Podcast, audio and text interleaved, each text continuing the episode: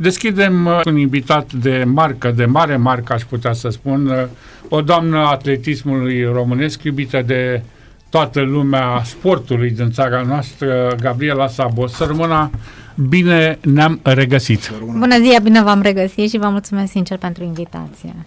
Da, ne-am obișnuit, uh, doamna Sabo, cu noastră în postură de conducători.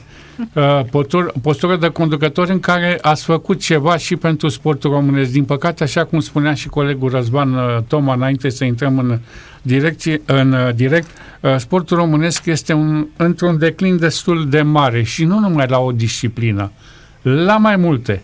Acum, așa, pentru încălzire, cum vedeți dumneavoastră, ca fostă mare atletă, fostă ministru al sportului, cum vedeți o ieșire din uh, situația în care se află, să zic, marea majoritate a disciplinelor sportive, cu excepția câtorva. Horas, nu e ok.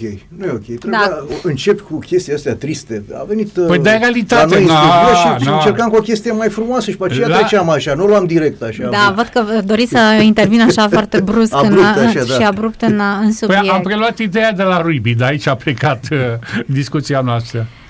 Da, este foarte trist ce se întâmplă în aceste momente în, uh, în sportul românesc, așa, pe ansamblu, cu mici excepțiile de rigoare și trebuie să felicităm aici Federația de Canotaj care excelează și care este federația care face o muncă extraordinară și uitați-vă că se și vă rezultatele. Um, este federația care a adus cele mai multe, deocamdată cele mai multe medalii la un campionat mondial și are șanse foarte mari ca sportivii, ca notorii să câștige și medaliile olimpice de la anul din 2024 de la Paris. Am văzut că și gimnastica s-a mișcat cât de cât bine, a calificat echipa după două ediții de Jocuri Olimpice unde a fost o foarte mare secetă, dar dacă ne uităm așa pe ansamblu... Uite, voleiul. Voleiul. Voleiul masculin, da. da. da. Voleiul masculin și care... Și femininul, pe aproape, echipele sunt pe aproape pe acolo. Da, aș vrea să mă uit la masculin mai mult decât la feminin, pentru că ei sunt cei care au excelat la campionatul european și chiar mi-a făcut o mare plăcere să mă uit și eu și am văzut uh, uh, Franța cu Italia, chiar eram în Italia mm. la un eveniment pe care eu îl organizez de foarte mult timp la Ordezon Italia și eram acolo cu prietenii mei italieni și ne-am bucurat foarte tare de rezultatul echipei Italiei și chiar am și spus că uite și România cât de cât în grupe a făcut uh, a făcut câteva meciuri foarte, foarte frumoase și chiar mă bucuram pentru, pentru voleiul românesc. Ne-a așteptat. Și ne-a așteptat de asemenea, da. Uh, dar dacă privim așa pe ansamblu, este puțin trist, pentru că știți cum e, s-a și gândit o strategie a sportului românesc uh, atunci când a existat Ministerul Tineretului și Sportului. O strategie care eu aș fi văzut-o puțin diferit gândită și reașezată, dar bine că există și această strategie. Și aș fi plecat, să zic, de la punctul critic, adică partea de infrastructură, că degeaba gândim 1100 de strategii dacă nu ne uităm la ce ne doare cel mai tare, partea de infrastructură după care să vedem cum facem să atragem cât mai mulți copii uh, către sport, pentru că uh, statistica, chiar și zilele trecute vorbeam despre statistică, că 63% din populația României nu practică niciun fel de exercițiu fizic și atunci cum ne dorim să avem selecție pentru marea performanță? Nu o să o avem, pentru că, uitați-vă, populația este sedentară, populația României și uh, după ce de aici putem să extrapolăm și să discutăm până mâine dimineață de ce suntem în situația în care suntem și întotdeauna eu am fost un om care am spus lucrurilor pe nume. Mi-am atras și foarte multă invidie și foarte multă răutate pentru că am avut curajul să spun lucrurilor pe nume. Doar că în sportul românesc, din păcate, din păcate, sunt foarte mulți oameni care nu au treabă cu sportul. Da? Și se și vede de altfel. Iar noi, cei care ne dorim să facem treabă, sau ne-am dorit să facem performanță, sau punem întrebări acolo unde știm că trebuie să punem întrebări și așteptăm niște răspunsuri să zic, pertinente cu privire la ce înseamnă planificare, antrenament, obiective și așa mai departe, suntem luați și criticați, ba mai mult cu influență politică suntem duși într-o direcție în care nu ne dorim și eu sunt una dintre cele oameni sau cele persoane pățite. Da. A fost uh, scurt drumul de la sediul CSM până la, la, la sală, la Intercontinental, unde ați fost parașutată peste noapte. Uh, mă rog, s-a întâmplat pentru că am avut curaj să vorbesc în Consiliul General despre problemele cu care m-am confruntat trei ani de zile la CSM, în ultimii trei ani de zile la CSM. Am fost invitată în luna mai anul trecut să primesc uh, o bază de sportivă din uh, centru, din, uh, de la Centrul Național Lia Manoliu, unde astăzi s-au și mutat ca și club. Mm-hmm. Și atunci am avut curajul să povestesc puțin cu consilierii generali, pentru că CSM București era instituție și este instituție subordonată Consiliului General în care să le povestesc puțin despre probleme, că eu ca Bisabo sun la hoteluri să ne primească pentru că aveam foarte multe restanțe, întârzieri la plată pentru că primăria nu ne dădea bugetul lunar sau alocația lunară uh, cerută de noi indiferent că noi aveam bugetul aprobat în Consiliul General, primeam banii cu întârziere și așa mai departe, întârziere la sportiv și atunci este foarte greu tu ca și conducător sau ca și coordonator de secție să te duci în fața sportivului și antrenorului să ceri performanță, dar tu să nu-ți primești alocația lunară care să poți să plătești contractele de activitate sportivă și să poți să pui câteva întrebări. De ce nu performați? De ce întârziați la antrenament? Ce se întâmplă? Și așa mai departe. Și atunci noi ca și conducători, în loc să mergem cu capul sus în fața sportivului motivului. Noi mergeam cu capul așa plecat că, știți... Căutând explicații. Nu să căutăm explicație, nici măcar motivație, dar mergeai cu capul, pentru că tu erai în culpă vis-a-vis de... Uh, de faptul că omului lipseau niște lucruri. Nu numai că le lipseau niște lucruri, dar tu nu poți să ceri unui om care este neplătit. Da. Adică să cer performanța unui antrenor care de trei luni de zile este neplătit, când el are problemele lui acasă, copii, școală, întreținere și așa mai departe. La fel și sportivii, da? da. Adică un sportiv care să se pregătească pentru mare performanță, pe lângă multe alte lucruri, are nevoie și de această liniște, da, din partea clubului, care se oferă clubul să se poată pregăti și să nu pună întrebări. Domnule, dar mie, eu știți cum e luna asta, nu prea am mâncat acasă da. sau copiii mei nu prea am mâncat, pentru că nu mi-ați dat salariul, nu mi-ați dat remunerația lunară care mi se cuvine conform contract.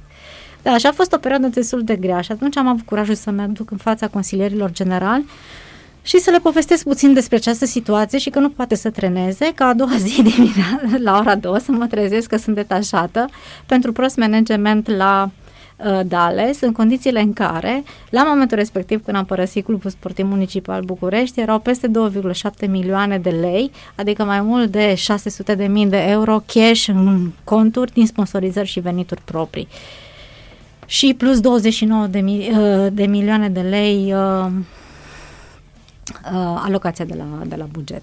Deci erau bani suficienți, doar că trebuia să ni deblocheze primăria ca să putem să facem plățile.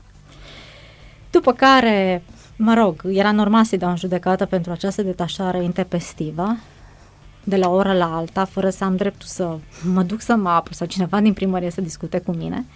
Am câștigat, uh, M-au repus pe, pe funcția înapoi la clubul sportiv municipal ca în 5 minute să-mi desfacă contractul de muncă. Și da. acum din nou suntem în judecată. Da, asta este. Da, uh, uh doamna Sabă, v-ați întors la Saladale sau, sau nu v-ați întors? Eu în acest moment sunt concediată. Și ce faci? Stați acasă? Nu stau acasă, sunt un om A foarte... fost în Italia, ne auzit. Stai mă, lasă-mă. sunt un om, sunt un, nu, sunt un om foarte activ, cu foarte multe proiecte adiacente, sunt un om care m-am implicat foarte mult în uh, societatea civilă și pe deasupra călătoresc foarte mult în mediul internațional, acolo unde sunt invitat, așa cum spuneam, în Italia, unde acum câțiva ani am pus bazele împreună cu organizatorii din, din Italia unei competiții la Ordezo și care sunt considerate în așa competiție, pentru că din forurile internaționale am avut această posibilitate să-i ajung la implementare și o competiție care a crescut inițial de la șase țări participante din Europa la aproape 20 sau peste 20 de țări din Europa Atâta. care vin la campionatele europene de alergare pe șosea sub 20 de ani. După ce am fost și în Maroc la câteva evenimente acolo, pentru că sunt un om care m-am antrenat în Maroc foarte mulți ani, iar perioada mea de glorie, să zic așa, din 1992-97 am pregătit-o acolo împreună cu ceilalți sportivi din, din Maroc. Mă rog, ei au și copiat într-un fel sau altul stilul nostru de pregătire. Au avut și o generație foarte importantă de alergătoare care mă rog, a alergat cot la cot cu mine, fie pe distanțele de 1500 de metri, 5000 de metri, 3000 de metri, cu Zara Oaziz, dacă a, vă duceți da, da, aminte. care a fost prima, mi se pare că prima femeie din lumea arabă care... A... Nu, nu, nu, nu, nu, nu, să nu confundăm cu El Mutawa, care a, este cu, da, prima, da, da, da, este da, prima da, alergătoare sau prima medalie olimpică de aur câștigată de o atletă din Maroc la da. 400 de metri garduri, după ce a venit Zara Oaziz, dar mai este o campioană olimpică tot la 400 din generația mea, Uh, da, am scăpat. Da, da, da, a fost da. antrenată de Aziz Dauda, un, uh, un om care și-a desăvârșit studiile în România înainte de 90. Deci era de castic într-un fel sau altul. Da, uh, vreau să vă întreb un singur lucru.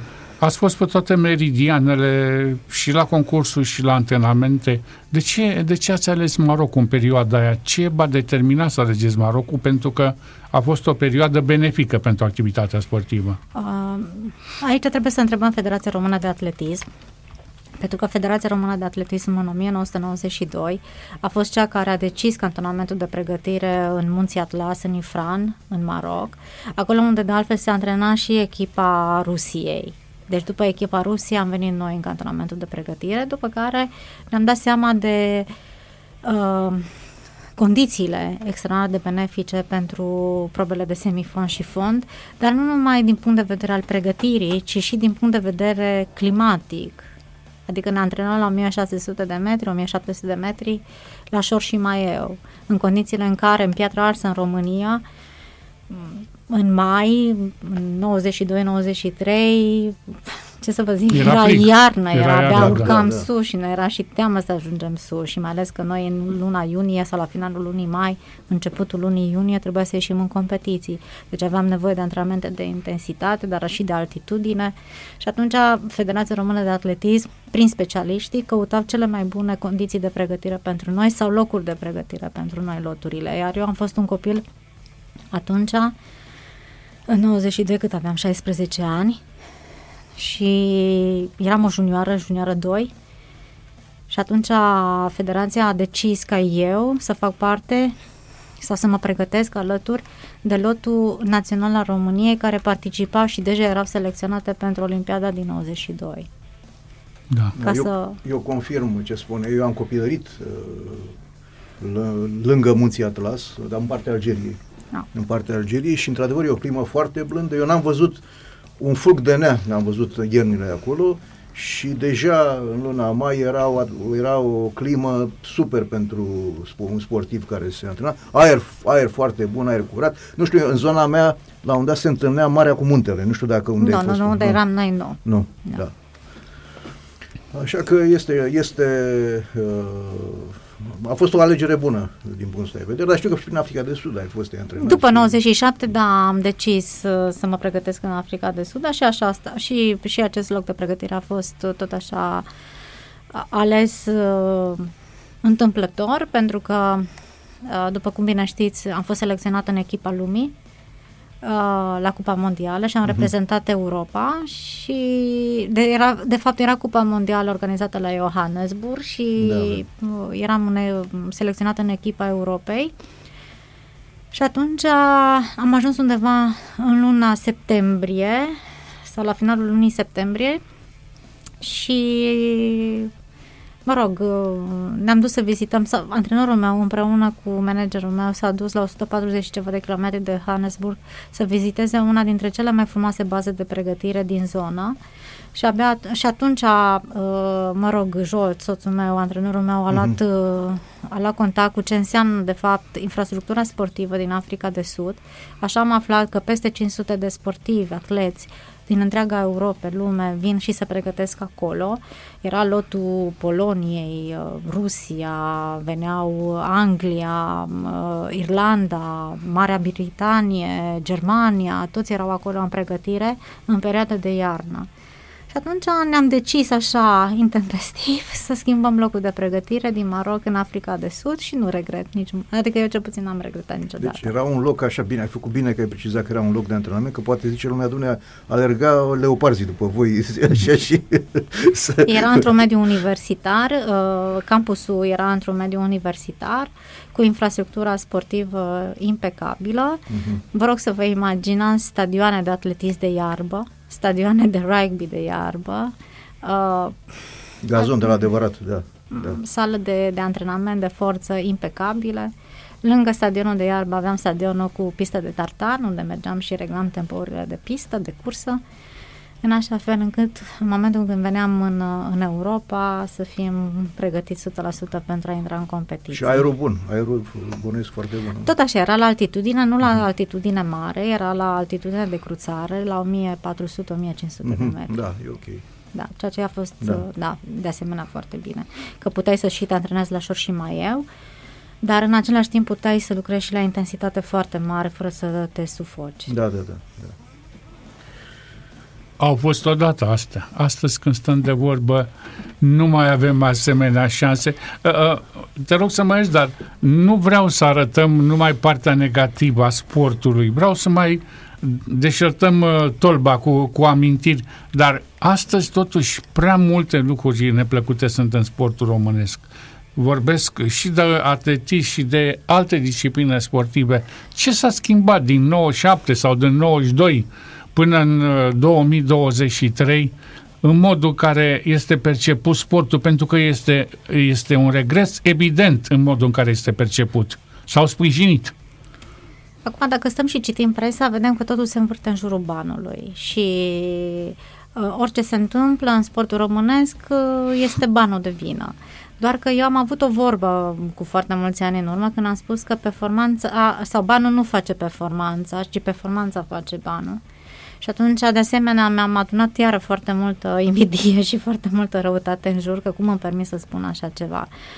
Uh, știți cum e? Noi ar trebui să dezvoltăm această cultură sportivă de masă prin care sportul de masă și tot ce se întâmplă în jurul sportului să fie o obligativitate, iar sportul de mare performanță să fie opțiunea mea când doresc să ajung în această meserie, pe, pentru că sportul de performanță în sine este o meserie, o meserie cu foarte multe lucruri care implică, pentru că sportul de performanță ne place sau nu se pl- ne place, nu se mai practică la nivel empiric, ci ai nevoie de foarte multe lucruri, de multă știință în interior care să ajute antrenorul să poată să performeze. Pentru că noi vedem sportivul, noi vedem, nu știu, ne uităm doar la sportiv, dar nu ne uităm că de fapt în spatele acelui sportiv este până la urmă o echipă și... imensă care are un rol foarte bine definit, și multidisciplinar. sau definit, uh, definit acolo în echipă tu, sportivul, vii, uh, trebuie să te supui rigorilor sportului de mare performanță, că altfel de ce-l faci sportul de performanță? Nu să venim la televizor și să ne plângem câte sacrificii facem. Da, este, să zicem,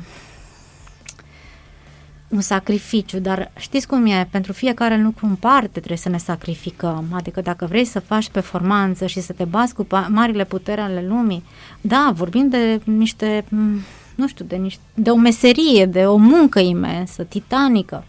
Dar haideți să vorbim de partea frumoasă a lucrurilor, pentru că și dumneavoastră, ca să fiți cel mai bun ziarist, trebuie să performați, trebuie să vă dedicați, trebuie să studiați, trebuie să fiți 100% acolo când scrieți articolul respectiv și din inimă. Așa este și în sportul de mare performanță. Totul se face cu sufletul și oamenii din echipa da să fie implicați 100% acolo și să te ajute să performezi. Am preluat mingea pe piept uh, de la ultimul cuvânt de la echipă. Ca mare sportivă, fostă mare sportivă, cum, uh, cum vezi această situație neașteptată în care se, se află Simona Halep? Apropo de echipă, că de la ea pleacă de la echipă de undeva? Mie mi-este foarte greu să vorbesc despre și nici nu aș vrea să vorbesc despre cazul Simona Hale, pentru că este un subiect atât de discutat în zilele astea și orice ce spunem, nimic nu mai contează. Uh, e regretabil tot ce se întâmplă, pentru că, na, eu mă uitam cu foarte mare admirație și mă, mă voi uita în continuare cu foarte mare admirație la tenis, la tot ce se întâmplă în acest fenomen și în această disciplină sportivă tenis. Chiar am și spus la un moment dat pe scenă că dacă astăzi vorbim de România, vorbim de Simona Halep, pentru că România se identifică cu Simona Halep și na, peste tot în lumea asta unde ne duceam astăzi, toată lumea știa că România înseamnă Simona Halep că tot ce s-a întâmplat în jurul ei este regretabil și părerea mea personală este că trebuie să recunoască cine a trădat-o din, din echipă. Nu că ea a vorbit de trădare și din ce a citit în presă. În rest, na, să aibă puterea, să treacă peste și să se reinventeze, că altceva în momentul de față este greu să-i, uh, să-i mai spui. Dar trebuie să aibă această putere psihică această motivație să-și o găsească intrisec în așa fel încât să, să depășească acest moment care, na, sunt ferm convinsă că a dărâmat-o. Da, categoric a dărâmat-o. E și la final de carieră totuși, adică e pe buza când ai peste 30 de ani, deja nu e mai greu. Dacă avea undeva pe la 22 de ani, 23 de ani...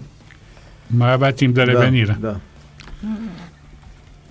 În fine, e, uh, da, este un, s-a vorbit foarte mult și... Uh, nu, da, am plecat de la echipă.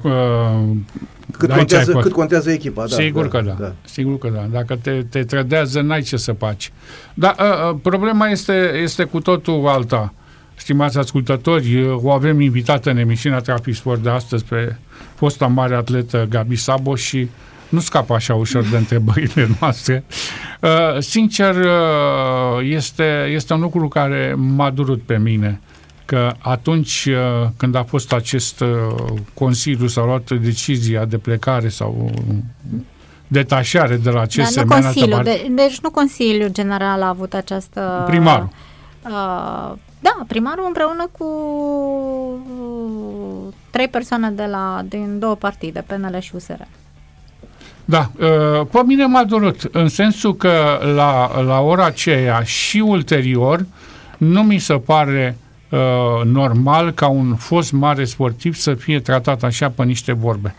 Adică este anormal și pe mine mă doare și ca om, că la un moment dat n-ai posibilitatea să te aperi și uh, te supui... Și astăzi îmi este foarte greu să ies să mă apăr pentru că nu sunt în interior și pentru că Uh, știți cum e, sunt, uh, știți cum e, am o vorbă că unii oameni sunt în birouri și alții sunt pe stradă. Este foarte greu să te, eu cel puțin, Gabi Sabo, astăzi să contrazic un raport uh, al Corpului de Control al primarului care a fost schimbat de șapte ori, prelungit de șapte ori. Da. Ca după aceea, în luna noiembrie, să, să iasă cu unele lucruri unde eu nu mă pot apăra pentru că și scrie că raportul Corpului de Control al primarului este un act administrativ care nu poate să fie contestat de mine, dar ei pot să facă multe alte lucruri, dar eu nu am putut să-l contez decât dacă se întâmplă ceva să mă pot apăra. Da. Dar până acum câte împățișeri ați avut? Uh, pe concediere? Da. Pe, pe concediere trebuie ușor, ușor să se finalizeze. Cred că procesul este și în pronunțare. Trebuie să se pronunțe ușor, ușor. Da. Ne-am dorit din toată inima să fie lucrurile așa cum trebuie, dar uh, hai să ne întoarcem totuși la, la sportul nostru. Am vorbit de gimnastică, am vorbit de canotaj, uh, discipline sportive îndrăgite de toată lumea, am vorbit de tenis cu care ne mândream de toți. Ce facem cu atletismul? Atletismul este un sport extrem de, de popular la nivel de, de întreagă planetă. Așa e. Un 214 țări uh, practică acest sport numit atletism. Chiar uh, în luna august a avut loc la Budapesta campionatul mondial, o competiție extraordinară cu niște rezultate extraordinare. Și cu un stadion extraordinar. Exact, și mai ales că în momentul în care a început construcția stadionului de la Budapesta, era membru în birou executiv la Asociația Europeană alături de Marton Giulai, care uh, mi-a fost și coleg și este și secretarul general al Federației. Uh, și am văzut etapizarea de finalizare a stadionului și de tot ce urma să se întâmple acolo și chiar l-am felicitat pentru uh, ambiția, voința de a avea un stadion unde să se poată organiza asemenea evenimente internaționale. Uh, ce să vă spun, o competiție impecabilă din toate punctele de vedere și opinia uh, tuturor a fost una la superlativ după, și în timpul campionatelor, dar și după campionatele mondiale. Uh, o națiune care a investit foarte mult și a adus această competiție și toți ochii, o lună de zile sau aproape două săptămâni, a fost pe Budapesta și pe lângă acest campionat mondial, rezultatele înainte de Jocurile Olimpice, ca și an preolimpic, au fost unele dintre... a fost la cel mai înalt nivel și m-am bucurat foarte tare, deci anul viitor Uh, cred că atletismul va avea din nou rezultate sau sportivii, atleții lumii vor veni și vor concura la cel mai mare nivel și o să ne bucure ochii cu performanțele lor. La Budapest?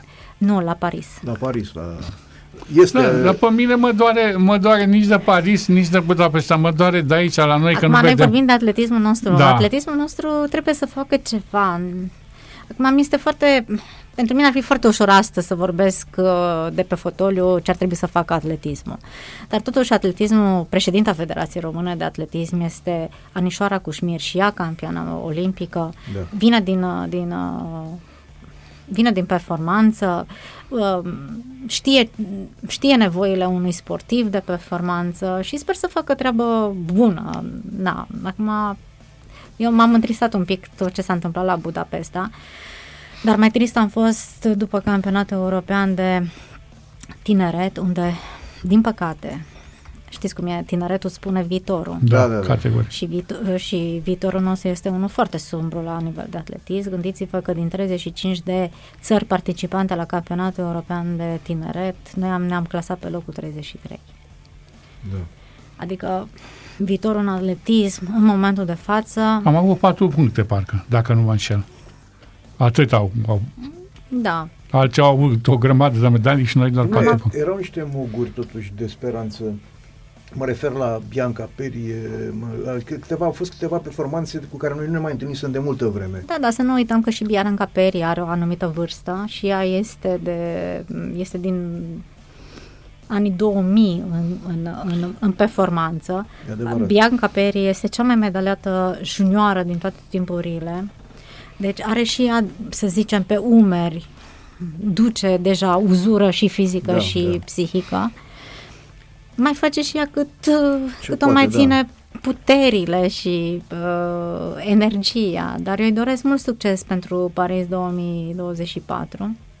Dar nu va fi foarte ușor, că vedeți ce se întâmplă. Plus de asta, țările mari, la campionatul mondial de la, de la Budapesta, și-a adus generația care va concura 100% și va fi în forță 100% la, la, la Paris. Paris. Da. Da, da, da. Plus, dacă v-ați uitat puțin în spate,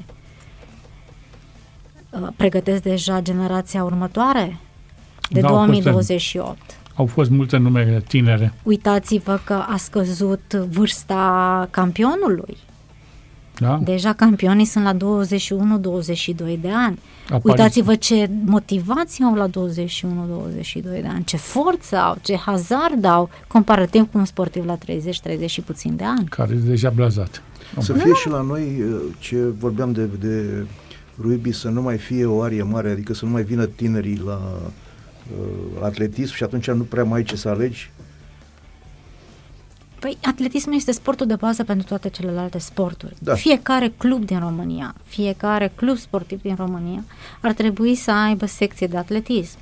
Dacă nu fac atletism, îl dau la rugby sau îl dau la fotbal sau îl dau la tenis dacă văd că are aceste calități pentru alt sport. Mm-hmm. Dar atletismul este sportul de bază. Dar, din păcate, nu mai există această comunicare între, secții, în, am între, înțeles, am între secții sau compartimentele sportive, cum a fost pe vremuri. De exemplu, mi-aduc aminte Chiar am văzut cu ochii mei în anii 88-89, știți cum e și îmi pare rău că deja nu, nu, au trecut da, atât e, de e binevenită. Ani.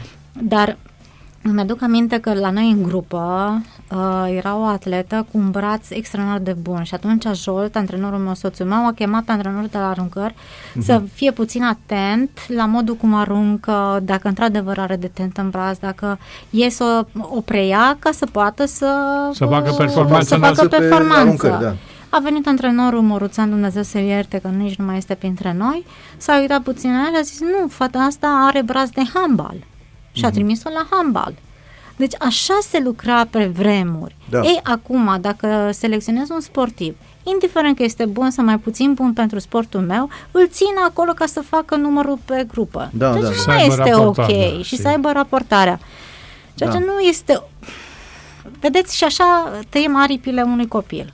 Da, dar uh, am discutat cu noastră telefonic uh, anterior. Uh, și uh, era una din întrebările pe care eu vi le-am pus și noastră a fost de o fermitate extraordinară, v-am admirat atunci. Uh, era vorba de orele de sport de la școală și de faptul că după terminarea orelor de curs, elevii erau dați afară și să încuia, să încuia ușa și n-aveau voie să mai facă pregătire sportivă. A fost o perioadă în care a fost interdicția asta și a fost foarte categorică. Dom'le, ce facem? Că de aici, de lângă școală, pleacă elementul sportiv. Da, dar în același timp trebuie să și înțelegem și pe directorul școlii. Înainte, într-adevăr, cuțile școlii erau deschise pentru sport și mergeam noi copii din fața blocului, mergeam în curtea școlii să batem mingea. Dar erau alte reguli, alte legi. Acum avem alte legi. De exemplu, dacă mâine se întâmplă ceva în curtea școlii cu un copil care nu este la o oră și sparge geamă și cade geamă și îl taie, problema cea mai gravă este a directorului. Da. De ce, nu s-a, de... de ce nu s-a asigurat că, nu știu, că nu se va sparge geamul? da, da. Adică lucrurile sunt foarte, sunt foarte dure în aceste zile și fiecare ne place sau nu ne place, vrem să fim în siguranță, noi ca manageri, să nu se întâmple nimic în perioada noastră și așa mai departe. Dar pentru ca să dai posibilitatea unui copil să facă mișcare sau să facă sport, atunci comunitatea ar trebui să investească mult mai mult în infrastructura sportivă. Da? Unde? Păi să identificăm 3-4 terenuri de sport între blocuri nu cred că e așa o mare problemă. Să, uh, să facem o sală de sport, iară nu cred că e așa de mare problemă. Tot timpul ne mișcăm în jurul banilor și eu când mai văd și cifrele astea de zeci de milioane de euro să facem o sală de sport, două mai de treabă că putem face, nu știu, din sandvișuri, cum se face supermarketul și acolo să faci și teren de antrenament și teren de competiție înalt de 10 metri, în așa fel încât, nu știu, să dai posibilitatea tuturor sporturilor să se desfășoare da, acolo într-un program da. foarte strict. Că părintele, eu văd, văd și astăzi, cel puțin, eu văd și la voluntare acum, la sala care împarte numele. Uh-huh. Din numărul de 5 copii la atletism, acum sunt aproape 400 de copii care vin și practică atletismul în mod gratuit acolo, în mod organizat. De ce? Pentru că este sala aia Există... de 200 de metri care le dă posibilitatea să alerge, să sară și să arunce. Da. Lângă pista de atletism este terenul de sunt terenurile de, de vole și de basket. Deci, infrastructura este foarte importantă. Și atunci părintele, știindu-și copilul în siguranță, că vine într-o sală unde are toate condițiile, este și supravegheat, poate să stea liniștit, că nu este la colț de bloc, nu știu, fumând sau făcând alte tâmpenii. Și vedeți astăzi ce probleme grave sunt în jurul blocului. Da. Uh, este, este real. Oricum, asta cu baza sportivă, uh, mi-am adus aminte cu Răzvan săptămâna trecută, am avut un uh, dialog cu Beatrice Romanescu de la Federația Română de Tenis de Masă. Și ne spunea, domnule, avem performanțe de la juniori până la, la seniori, dar simțim nevoia să avem o sală a noastră aici în București în care să ne antrenăm de dimineață până seara, iese ăla la ora 7 Uh, la antrenament, la 9 lasă paleta pe colțul uh, mesei. Și, și că a doua zi când vine o găsește tot da, acolo. bineînțeles. Dar zice, din păcate nu reușim. Și am zis, domnule, zic, dar Cristi Romanescu e în Comisia pentru Sport, nu costă mult. Uh, mai face și voi ceva, adică în sensul că numai, numai să dăm bine să facă guvernul, să facă la altul, trebuie să, să vină cu niște proiecte. Da, vedeți, um, când ne uităm în curțile altora, știți, și n-aș vrea să vorbesc de Ungaria, care uh, mă rog, a prioritizat. Ba da, să vorbiți au, ca... au prioritizat. Nu, pentru că se interpreteze și chiar nu păi face plăcere. Păi că interpretez eu, o, o, doamna Sabu. Aduceți-vă aminte că ei n-au fost, zeci de ani n-au fost în lumea sportului. Și au investit și au investit să nu numai, Nu numai că au investit, dar au prioritizat federațiile. Ah, făcând bun. un audit foarte important al sportului din Ungaria, în care și-au dat seama că, de fapt, Uh, trebuie să investesc în anumite sporturi. Atletism, not, mi se pare, ca noi la momentul respectiv. Polo, polo, polo cu, posibilitatea, cu posibilitatea să dea și celelalte sporturi să intre în această, adică unii ieși și alții intră. Da. Iar uh, ministerul, mi se pare că nici nu avea un minister uh, ungurii, sau nici nu au un minister, dar este o agenție care este uh, pe lângă um, Secretariatul General al Guvernului. Iar banii de infrastructură sunt dați federațiile federațiilor și ei sunt cei care investesc în infrastructură. Da. da? E o idee foarte tare. Pentru că Știți cum e? Ce are eu, nevoie. eu ca federație, pentru că în România, ca și în orice altă țară din lumea asta, federația este cea, de specialitate este cea care trasează strategia pe sportul ei. Ea știe da. de ce are nevoie. Și atunci, dacă mie îmi dai Ministerul Tineretului și Sportului, să zic, am banii de pregătire pentru sportivii din lotul național și olimpic și competițiile și toate astea, dar îmi dai, nu știu, 2-3 milioane de euro pentru infrastructură și fac eu pista, nu știu, la Cluj sau la Bistrița sau la Constanța sau, nu știu, la București, în așa fel încât să-mi dezvolt sportul meu în România și an de an să faci lucrul ăsta, vă dați seama ce emulație așa, poți da, să creezi așa cum în jurul făcut, sportului tău. Așa cum s-a făcut la fotbal, că și la fotbal era în săraci, dar uite că s-au construit stadioane care s-au dat bani mulți pe ele și au apărut în, în diverse orașe. S-a putut... Uh, să Dar ca să poți să creezi o strategie, trebuie câțiva oameni um, uh, și din, din sport, dar și din afara sportului să se adune și să pună pe hârtie lucrurile în așa fel încât uh, să aducă plus valoare domeniului sport. Și mai ales și-au pus pe hârtie să, să, să creezi, urmărească. Auzi, acum, iar eu sunt un om care spun din suflet lucrurile și ceea ce gândesc. Dar nu pot să creez o strategie cu oamenii care au adus sportul în situația asta. Mm, da, da. Adică ai nevoie de niște inputuri din afară. S-ar putea tu să fii limitat până aici și să nu vezi mai departe de... Atunci ai nevoie de o minte din afară, strateg, nu știu, din companiile astea private, care ar putea să ne aducă plus valoare în, pentru, pentru domeniul nostru. Asta și să la... ne ajute să evoluăm mai de, pe mai departe. De exemplu, eu când am vrut să creez uh, strategia pentru partea de infrastructură sportivă, m-am dus uh, la companiile private și să stau de vorbă cu ele în așa fel încât să mă ajute să pot să, să, să văd dincolo de domeniul meu de sport. Da, este, este cert, dar acela, ă, ăsta e un lucru care se întâmplă, să zic, pe partea administrativă, care nu este punctul forte al unui fost mare sportiv. El știe pe, pe latura lui, dar iată că ă, exact ce spuneai se întâmplă și în lumea antrenorilor. Să simte nevoia de sânge proaspăt, să zic, în diverse discipline, odată cu venirea altor antrenori. Apropo de canotaj și de venirea lui Antonio Colamonici. Să simte că a venit de patru ani de zile, uh, canotajul s-a revigurat total. Da, Horas, scuză-mă, da. scuză-mă. Te rog. Dar poate să fie și o alegere greșită. Să vină cineva de afară Dar care să nu fie... Am dat exemplu pozitiv, că am zis, dar rele ne-am săturat. La Monici este un, un, o, o situație fericită, știi? Corect. Dar uite-te, olandezul de la gimnastică, nu știu dacă e o situație fericită, știi? O să Așa. vedem. Da.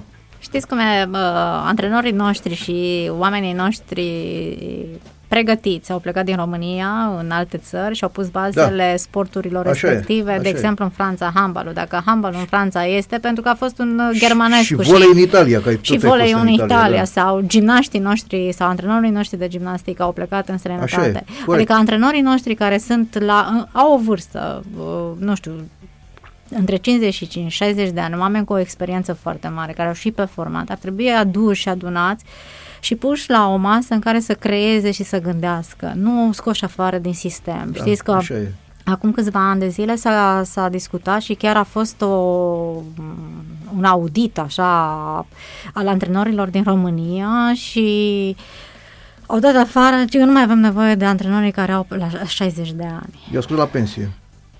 Da, și a fost foarte jignitor pentru oamenii la 60 de ani să se trezească că ei nu mai pot să aducă plus valoare sportului. Da. Când sunt oameni maturi, oameni cu experiență, oameni trecuți prin sabia focului, uh, în competiții, în pregătire, tu nu mai ai nevoie, ai nevoie, da, ai nevoie și de persoane foarte tânăre uh, în, în antrenorat care să vorbească aceeași limbă cu generația tânără, dar să nu înseamnă că nu ai nevoie și de oameni, adică trebuie să îmbini în orice, în orice domeniu, să ai nevoie, echilibru. exact, trebuie să existe un echilibru, antrenorul la tânăr trebuie să mai discute cu antrenorul așa în vârstă, așa adică eu unde m-am dat cu cap în pregătire sau în performanță, nu mai da tu, uite, ocolești acest stâlp, indiferent că ai 20-30 de ani.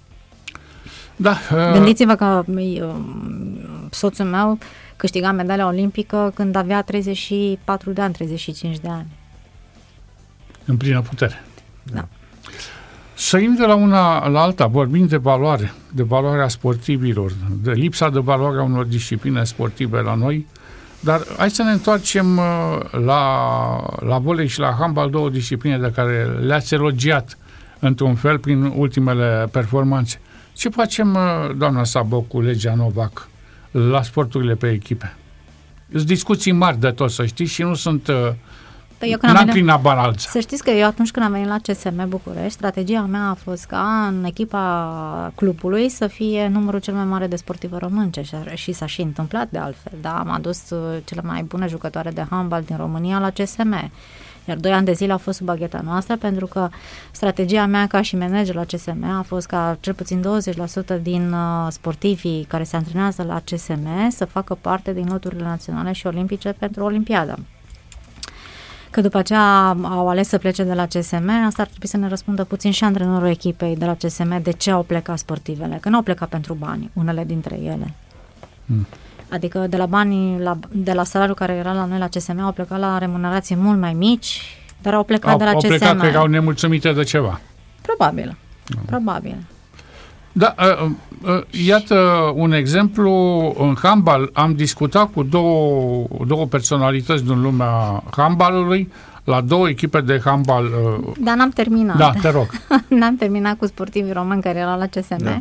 și vreau să vă mă mândresc cu lucrul ăsta, că sportivii pe care i-am uh, convins să vină la CSM uh, au participat la Jocurile Olimpice. Am avut pentru prima dată în istoria clubului sportiv participați la Locuri Olimpice și iar la atletism, dacă astăzi de la CSM sunt calificați, sunt pentru că la momentul la 2019 i-am convins să vină la CSM sportiv, mm-hmm. în care eu am crezut că pot să facă performanță și că pot să ne reprezinte la, la Jocurile Olimpice. A fost cu bătaie lungă. Da, da, întotdeauna eu am gândit, nu, nu m-am gândit uh, pe termen scurt niciodată, întotdeauna m-am gândit pe termen lung și gândiți-vă că în sport orice strategie sau orice, uh, orice faci, da? orice plantezi astăzi, rezultatele vezi în 10-15 ani în sport, cu marjele de eroare de... Da, de care sunt firești. Care sunt firești, da. da care, da, nu știu, uh, vreau să vă spun uh, un singur lucru. Am discutat cu doi președinți de cluburi de la echipe de handbal uh, fete și fiecare avea opinia lui legat de acest procent, că unul nu e bine să băgăm procentul. Eu sunt de acord, eu, nu, nu, nu, eu sunt de acord ca în echipele de cluburi, cel puțin, noi vorbim de România. Și trebuie să ne uităm puțin și la interesul național, nu numai la un interes punctual. Al clubului. Nu, nu al clubului, în general. Noi astăzi în România, iar vorbesc prea mult și aș vrea păi să mă opriți. e motivul pentru care v-am invitat la radio. Da, da. Doamnelor, noi de ce trebuie să cumpărăm performanță?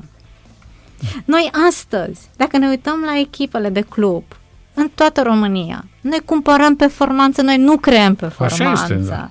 Bani este, mulți. Sunt de acord să aducem sportivi străini. 2-3 la echipă care să-ți aducă plus valoare în echipă. Dar noi nu putem vorbi ca 90% dintr-o echipă să fie numai jucători străini. Să vin cu exemplu? Nu știu dacă trebuie să dăm exemplu. Dau noi eu. vorbim de general astăzi. Dau eu. Și să spunem că noi trebuie să ajutăm un antrenor. Un antrenor. Trebuie să, fa- trebuie să lucreze în talentul sportivului, trebuie să-l ajute trebuie să-și sculpteze talentul și să-l facă să strălucească. Ăsta este harul unui antrenor de performanță. Nu să cumpărăm performanță. Îi aducem, îi ținem un an, doi, trei, le dăm o grămadă de bani și pleacă. Și ce facem după aceea când ne uităm? Mai cumpărăm alții, că dacă pleacă ăștia trebuie să... Tot cumpărăm, tot cumpărăm Așa și, ne, și ne plângem că suntem de puțin timp împreună, că nu ne-am acomodat împreună, că încă nu ne nu, nu dibuim schemele dacă noi nu creștem. Eu n-aș vrea să vorbesc. Știți cum e? Că ar părea că sunt supărată. Dar noi am avut antrenori la echipe care nici măcar nu mergeau să vadă echipele de juniori. Și noi aveam niște juniori extraordinari care ni cerea alte echipe pentru a aduce plus valoare în echipele, nu știu, la Brăila sau la uh, Bistrița. Se luptau să ne ia juniorii din, uh, din pepinieră și dădeam, credeți-mă, cu foarte mare greutate și eu și domnul Drăgănescu, care era coordonatorul secției de handbal, mare nume în handbalul. Da, da, da. Și chiar aveam discuții interminabile. Domnul Drăgănescu, dar de ce, nu, de ce nu le duceți la echipele? De ce nu încercați să convingeți antrenorul nostru să le ia de la noi și să le crească la echipa mare?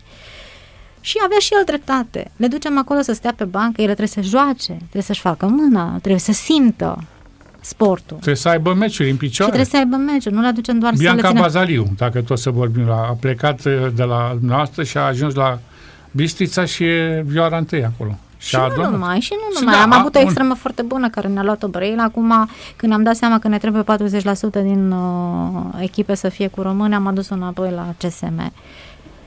Bine, asta s-a întâmplat înainte, dar după ce m-au detașat pe mine de la, de la CSM. Da, să, nu, nu, da. prea sar, nu prea sar înțelege cu... Că am avut săptămâna trecută, acum câteva zile, am avut uh, discuție cu, pot să spun urmașul sau nu știu, are aceeași funcție sau Vlad Năchescu are aceeași funcție care ai avut tu?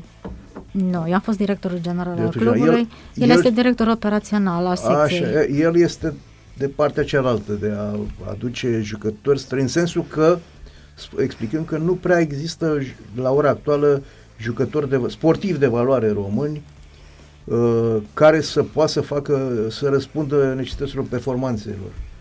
Asta, că am avut o discuție foarte lungă cu el legată de chestia asta și uh, el era de acord cu uh, creșterea da. jucătorilor români, Acum dar... nu vreau să supăr pe nimeni și să se supere valoare. pe mine, dar el a făcut vreodată performanță să înțeleagă? Nu, el este un Păi una este sportiv. ziarist sportiv da. și una este să a simți și să antrenezi. Da, este... Adică nu vreau să existe mă, acum o polemică între mine și nu știu cine. Nu, da, este vorba doar de observație. Da. da. Adică în momentul când vii și critici ceva, că sistemul tău nu este bun și de asta trebuie să facem alte lucruri, trebuie să-l simți de ce nu merge. Mă gândeam Pe... că și aici trebuie un echilibru. Bine, adică, echilibru trebuie... Uh, cum trebuie... să spun, nu poți să nu ca să spună el și aici, aici, aici îi dădeam el lui dreptate. Nu poți să-l bași pe unul, cum este și, la, și acum chestiile, cu chestiile feministe astea. Doamne, trebuie să fie nu știu cât la sută femei.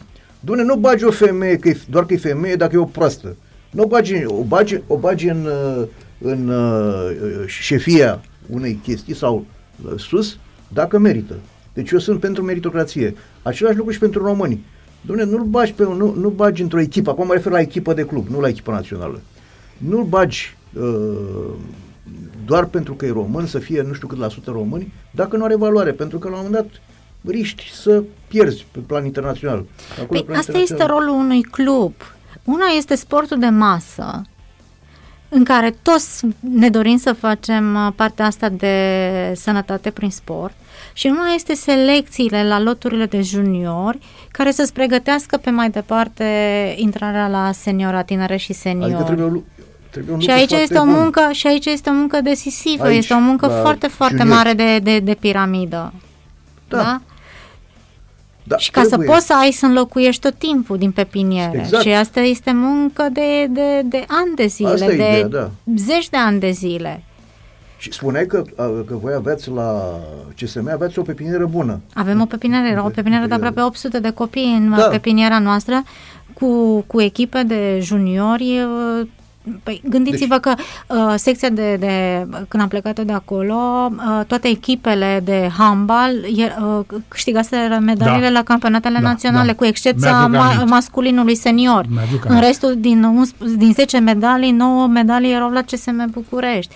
O performanță cu niciun club din țara asta nu se poate Din păcate, da. nu s-a vorbit suficient atunci, în perioada asta de Uh, de succesul pe care l-ați avut și chiar nu, nu am înțeles de ce. Sunt alții care au știut să se să laude, se vândă, da, știi. să-și vândă marfa, da. dar mi-aduc aminte că am avut dialog și am rămas surprins de, de procentul extraordinar de mare pe care l-ați avut. Uh. Practic, uh, pe toată întinderea handbalului, de jos, de la bază până la păi vârf. și nu numai, dar da. la și atletism. Da. Noi ne băteam, la atletism, de exemplu, ne băteam cu Steaua și Dinamo la numărul de medalii la campionatele naționale. Uh, la volei, de asemenea, toate junioarele noastre erau medaliate. Da. Aici până eu la aveam o, eu, eu una din, ca și om de sport până la urmă, da. am o altă gândire, sau gândirea mea era puțin uh, diferită, în sensul că îmi plăcea să creștem organic. Deci de la junior să mergem spre senior, nu să cumpărăm performanța. Da, e ok, nu, este ok cu condiția să ai și niște oameni, uh, niște uh, juniori în pragul de a deveni seniori, de valoare. Și asta, într-adevăr, este, cum spuneai, an de an să poți să aduci, să, să răsprospătezi lotul cu uh, elemente de la tine din uh, pepinier. Dar asta înseamnă că trebuie să aibă pepinierea, trebuie să aibă continuitate, nu cum s-a întâmplat prin alte părți, uh, au fost asta de izbeliște, după aia s-a reînceput, uh, nu erau destui bani pentru a, acea echipă de juniori, de tineret, cum vrei să-i spui. Și... Da, eu n-am pățit așa ceva din 2019, de când să tăia bugetul uh, Uh, primărie și ne-a tăiat cu 40%, da. mi-a fost foarte greu uh, să, să rămânem în obiective, să rămânem în strategie, să, așa cum vă povesteam la începutul emisiunii, să, să, să plătim sportivii la 90 de zile. A fost, a fost... Numai de sport nu le arde în condițiile da, astea. Da, da. Vreau, vreau să spun un... un... Dar ne-am descurcat. Da. nu te-ai descurcat. Că ai plecat de acolo. Păi ah, m-au concediat. Ai, ai, păi, dacă rămâneai, te descurcai așa ai lăsat pe alții să facă, să-și aducă ei bani. Auziți, m-au concediat. Da. Uh, uh, ne pare rău.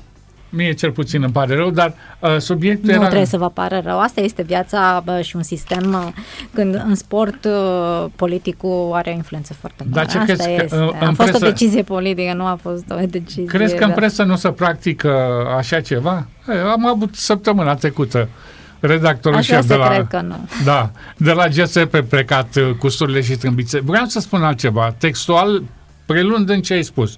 Domne, avem o echipă care este campioană națională, câștigătoare de Cupa României, câștigătoare de Super Cupa României, câștigătoare participantă în Final Four, câștigătoare de Cupa are Europei, la Boldei, la Blaj. Dar în echipa aia sunt uh, cinci straniere și o singură româncă. Uh, exact uh, ce vorbeam noi mai devreme și în fiecare an, la început de sezon, cum se termină contractul sau la final de sezon, are loc schimbarea, dar tot cu jucătoare aduse din altă parte. Voleiul nostru nu are elementul de jos de la juniori care să creeze o națională feminină puternică. Dacă la nivel de club, cele cinci straniere care sunt, suntem undeva sus, iată că la nivel de națională nu reușim. Băieții au reușit să facă schimbarea. Asta, exact prelund în ce ai spus, ai avut perfectă dreptate aici cu, cu creșterea... Uh... De asta vă spun că uh, Ordinul lui Novak nu este... Nici n-ar fi trebuit să existe. Nici n-ar fi trebuit să existe. Noi, oamenii de sport, ar fi trebuit să ne dăm seama că în echipele de club ar trebui cel mai da. mare uh, cel mai mare procent să fie cu sportivii noștri, fie din pepinieră, dar fie aduși din țară sau din... Da. Păi că până la urmă, uh, știți cum e, uh, visul unui sportiv este să ajungă la o echipă bună din România. Care sunt echipele cele mai bune din România? Ne uităm, nu știu, înainte, pe vremurile noastre, toată lumea tindea să ajungă la Steaua Dinamo, Rapid sau, nu știu, Olimpia, Craiova și așa mai departe. Acum ne uităm așa, cine e cea mai bună echipă, nu știu, sau care sunt cluburile care investesc cel mai mult în sportul meu? Păi mă uit, văd, nu știu, Bucureștiu, Bistrița, Clujul și tind să ajung acolo, dar mer- pe meritocrație.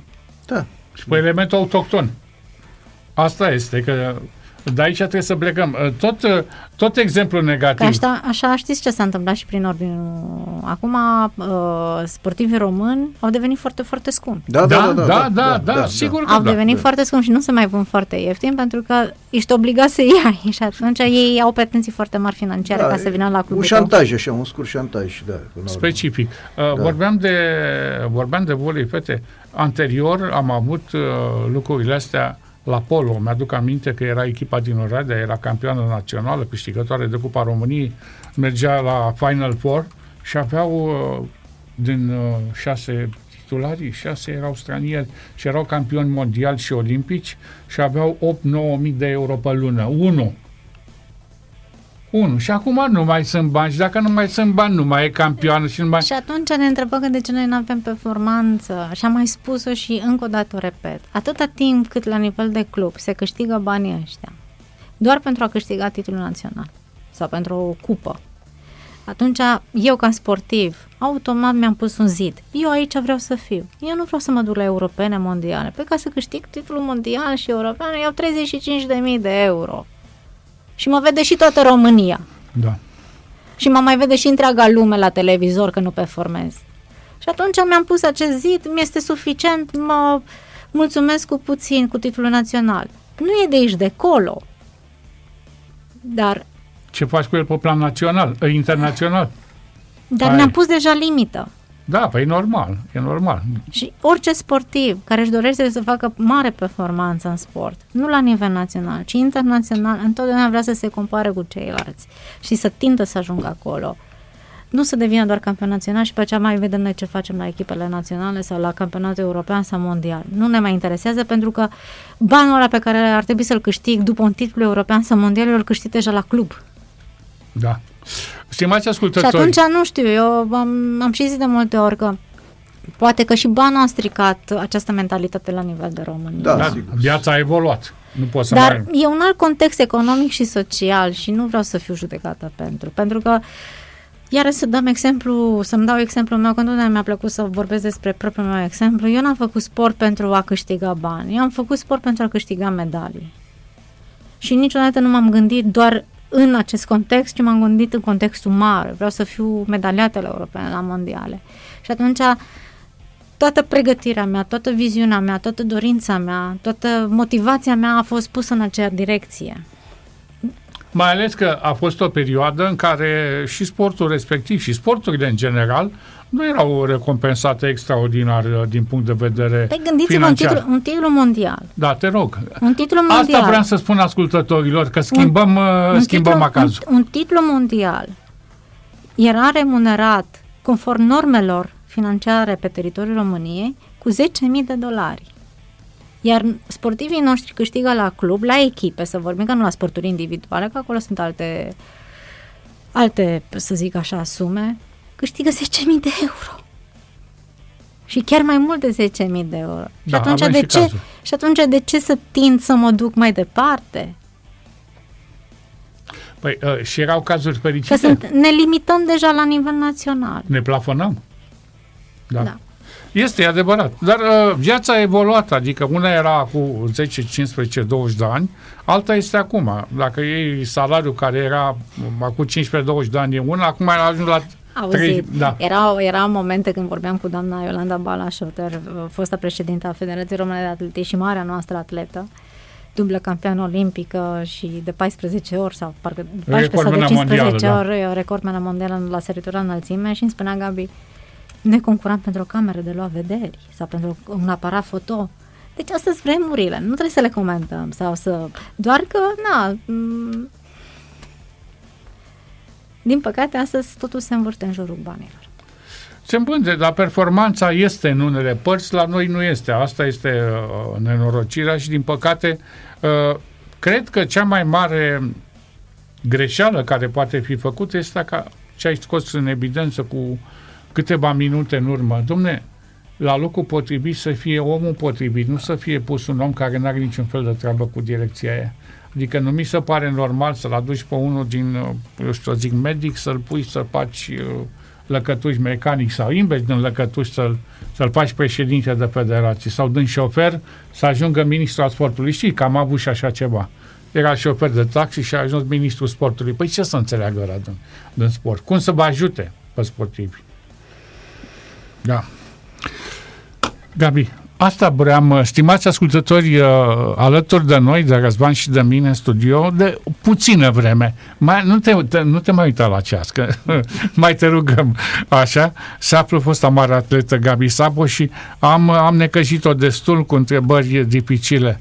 Hai răstoarne-ne și nouă un pic sacul cu amintiri plăcute din viața de, de fostă mare sportivă. Exact cum ai început, că te duceai pentru titlu, nu pentru banii care urmau după titlu, că nu știai niciodată cât, uh, cât ei. Da, vedeți că astăzi vorbim despre CV-ul meu, nu vorbim despre nimic altceva. Da. Vorbim despre câte medalii am câștigat și asta Ia. cred că este cel mai frumos lucru pe care mi se poate întâmpla și mai ales că sunt extrem de mândră și de onorată și de fericită că numele meu, performanțele mele au scris o pagină importantă în istoria sportului românesc și până la urmă istoria asta va consemna și sportivii care sunt în activitate trebuie să înțeleagă că imnul României cântă doar pentru președinte și locul 1.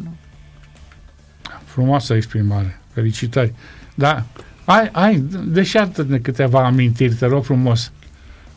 Cu ce, cu ce, de pildă, cu ce priet, cu ce dintre marii uh, atleți contemporan cu tine, cu cine erai așa străi, din străinătate, cu cine erai mai relații mai apropiate? Acum, știți cum e, noi venim dintr-un sport individual.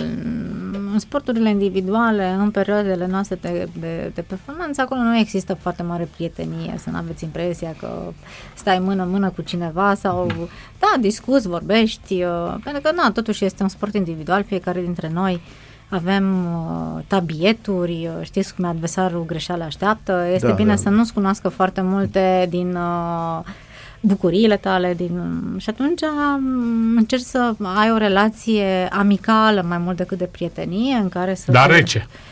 Nu știu dacă rece, dar amicală, în da. așa fel încât multe lucruri din secretele tale iasă, da. și din uh, tabieturile tale să nu să le scoți în evidență, pentru că Până la urmă, alea sunt calitățile tale, sunt bucuriile tale. Știți cum e? Sunt unii sportivi care se deschid cu foarte mare ușurință în fața adversarului, iar adversarul în momentele critice știe unde să apese butonul da, ca să da. te facă să suferi sau să fii uh, trist înainte de o cursă, da? da și sunt foarte mulți sportivi care nu știu să-și gestioneze trăirile înainte de cursă. De asta a fi campion implică mult mai multe lucruri decât se văd la prima, la prima așa, să zic, fotografie. Știi, când alergai, erai, uh, erai pe pistă cu... Eu eram un sportiv foarte introvertit. Pe fața mea foarte rar se citea tristețea, foarte rar se citea bucuria, chiar la un moment dat îmi spunea un ziarist din România, cred că și dacă vin cu o pană în fața ta, nu știi să zâmbești. Adică dacă te... Da, te gândi la. Te gândi la așa o pană. Da, pentru că eram o fire destul de serioasă și sunt o fire foarte, foarte serioasă. Pentru mine lucrurile, orice fac, dar orice fac și așa eu le fac cu foarte mare seriositate. Este bine, este rău, nu știu, dar așa am fost... Uh, asta e firea. Da, da asta e... este firea mea și cred că așa am fost crescută și așa am văzut în familie, că lucrurile se fac cu foarte multă muncă și nimic nu ne pică din cer dacă nu muncim. Da, probabil că asta a și determinat această frumoasă, excepțională carieră. Vorbeai de, de Maroc, vorbeai de pregătirea de acolo, a fost între două olimpiade. Cum a influențat pregătirea din Maroc? Ce a fost? Atlanta după, după Maroc? Da, a fost Atlanta, da. Medalie de argint, parcă, 1500? Da, în 96, da, m-am clasat pe locul 2 la 1500 de metri, în condițiile în care eu la momentul respectiv nu eram o specialistă de distanță 1500 metri. Eu am alergat, uh, am alergat 1500, dar ca și pro, probă complementară pentru am dezvoltat viteza pentru 3000 și 5000 de metri. Mm-hmm. Uh, iar înainte de Atlanta, la Paris, uh, dacă vă aduceți aminte, uh, am luat startul la 1500 de metri și alături de mine și Mutola, alergătoarea din Mozambic, o mare mhm. atletă pe distanță de 800 de metri. Nu era nici ea specialistă pe 1500 și am învins-o în cursa respectivă. Am alergat 403 Uh, și toată lumea a fost extaziată cum Gabi Sab a putut să bată pe Mutola când Mutola era într-o formă extraordinară, imbatabilă, adică așa, ni- da. dar nimeni nu se putea atinge de ea pe pistă. Da. Ia uite că a venit Gabi Sabo în 96, uh, înainte de Olimpiadă și am câștigat în fața ei. Iar în momentul respectiv mi-am făcut baremul pentru Olimpiadă, că până la momentul respectiv nu aveam barem de calificare Jocuri Olimpice, dar cu o lună și ceva înainte mi l-am făcut. Și uh, federația inițial a zis că mă înscrie conform baremului, că eram deja calificat de la 5.000 de metri și l-am rugat pe secretarul general al federației de la acel moment, împreună cu antrenorul, de fapt, na, antrenorul comunica, dar cu, cu secretarul general, să mă înscrie și la 1500, că mai bine mă retrag decât... Uh, că în locul meu nu putea să înscrie federația pe nimeni, adică nu ocupam locul sau cuiva. Da. Că mm, la atletism trebuie să te califici, să îndeplinești acel barem de calificare. Te Când califică a... timpul. Exact. Și uite că am ajuns la Jocurile Olimpice din 96, aveam 20 și puțin de ani, împlineam 21, aveam 20 și puțin de ani, vă dați seama, aveam experiență de mondiale, dar aveam experiență de jocuri olimpice, să ajungi mm, în America, foarte cald, era o temperatură foarte mare, aproape 4, peste 40 de grade, umiditate foarte mare, uh, a și plouat, iar în momentul în care a început să plouă, umiditatea a crescut și mai da. mult. Da. Era și diferența de fus orar aproape, dacă bine mi-aduc aminte, 9 ore. Uh-huh. Și a fost foarte, foarte greu. Pentru mine, cel puțin, a fost foarte greu acomodarea. Și cred că mai aveam nevoie de două, trei zile de acomodare. Cert este că am intrat direct în competiție și, m- mm, nu știu, a fost așa o stare pe care am trăit-o acolo, m- mm, ciudat așa, parcă nu eram eu, parcă nu mergeam la un antrenament, nu mergeam la calificare Jocuri Olimpice, unde, uh, ce să zic, concentrarea trebuia să fie maximă pentru că la atletism nu finalele sunt atât de grele cât sunt calificările să te duci în finală. De fapt, cred că în orice sport. Plus de asta, înaintea probe de, înaintea înainte de proba mea erau calificările la 200 de metri, iar regulamentul încă nu era schimbat, aveai voie să furi de nu știu câte ori și așa mai departe. Cert este că se întârziase startul la 5000 de metri cu aproape două ore. Wow! Eu am început să încălzirea și a trebuit să mențin încălzirea încă aproape o oră jumate, oh, două ore să intru da. pe stadionul de concurs. Și efectiv am ajuns acolo și nu simțeam pista, nu simțeam absolut nimic. Adică și nu m-am calificat, pur și simplu nu m-am calificat în finala de 5.000 de metri. Vă dați seama că uh, la 20 de ani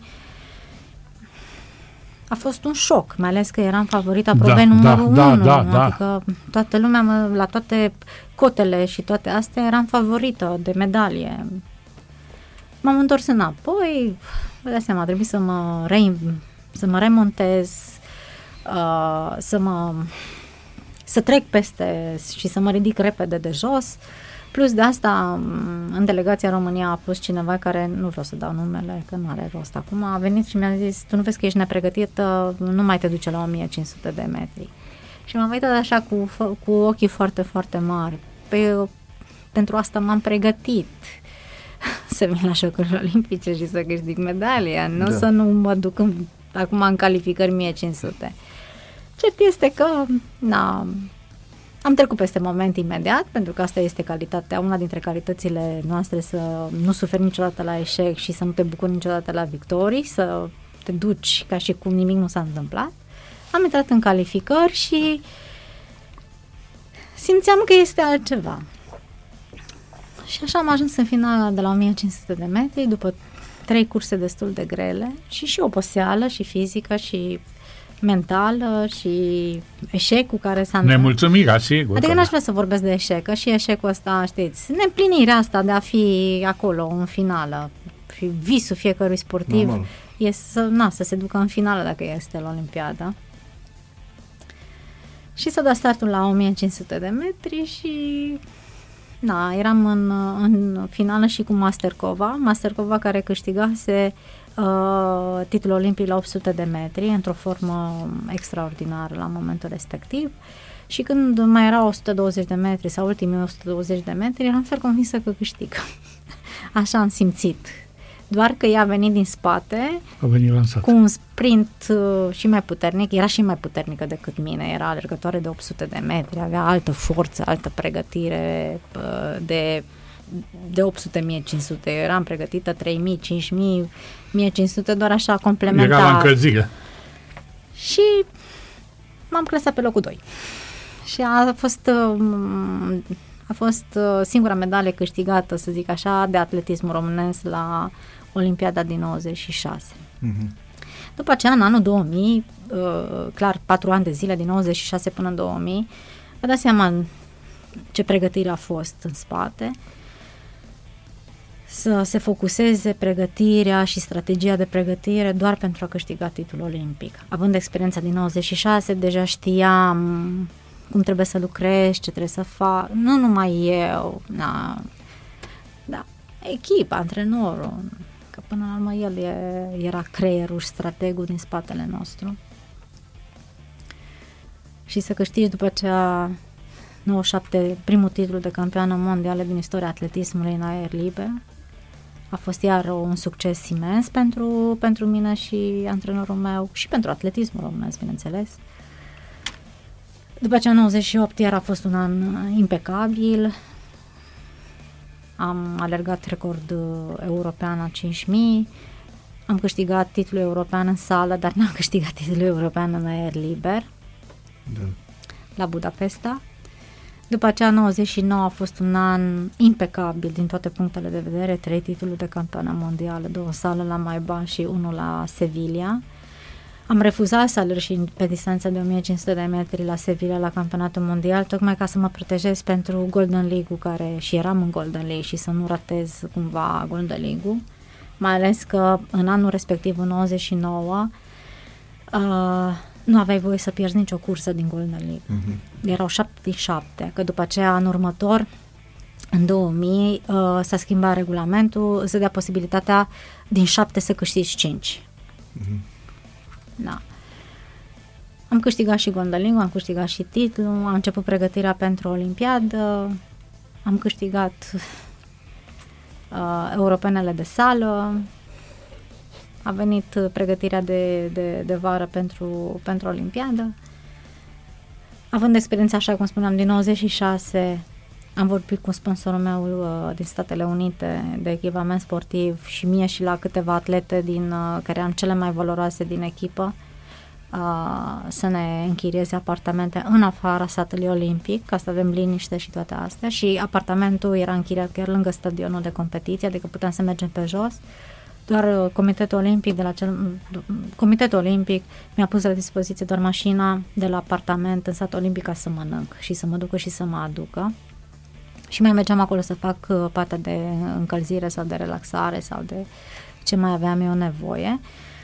Dar având apartamentul lângă stadion, am avut liniștea mea și am rămas în... Pentru că, vă dați seama, să intri într-un sant olimpic unde sunt 10.000 de sportivi care fiecare au venit acolo să, să câștige medalia sau să-și dorească să câștige medalia.